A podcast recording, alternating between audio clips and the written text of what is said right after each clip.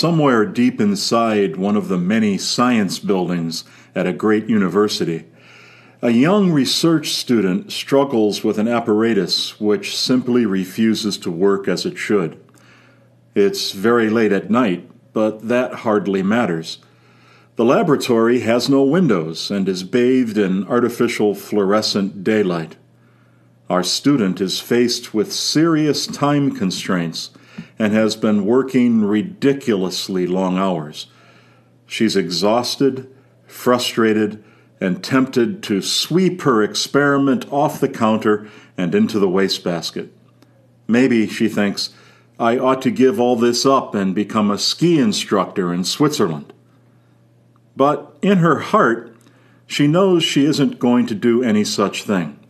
Tomorrow and the day after, she will be right here in the laboratory looking after her experiment, just as she was yesterday and the day before. Faced with this uninspiring prospect, she puts her head down on her arms, falls asleep, and begins to dream.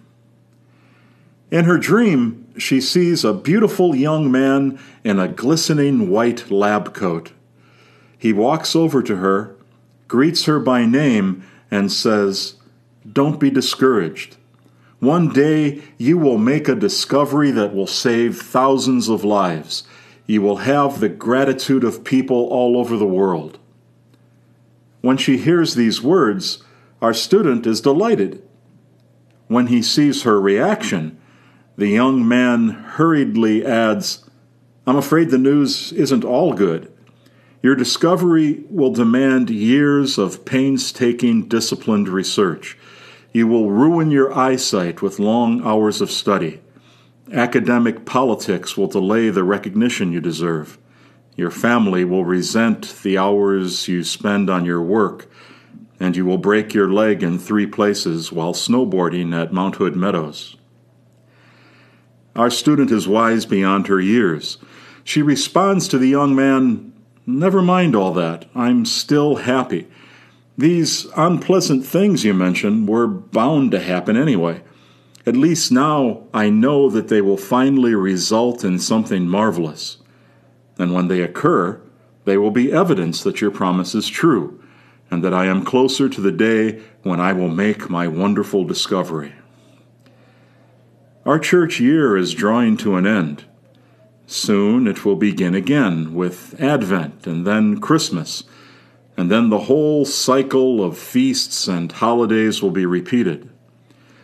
But every time a liturgical year draws to a close, our readings remind us that the cycle will not go on forever, for us as individuals, or for the church as a whole.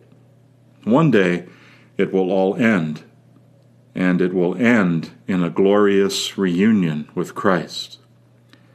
The Church conveys this good news by means of apocalyptic accounts of the end of time.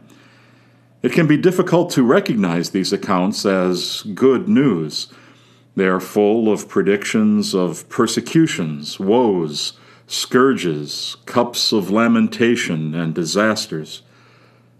But anyone with experience of human life knows that cataclysms of one kind or another are bound to occur anyway.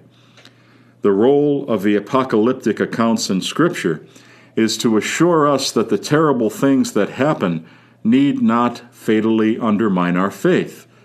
They are accounted for and are even, in some sense, signs of our imminent sharing in Christ's victory. This was true for early Christians as they faced the prospect of martyrdom for their faith. And it's true for us as we watch the cable news channels. Ultimately, chaos and violence will not prevail. Victory will be ours in Christ.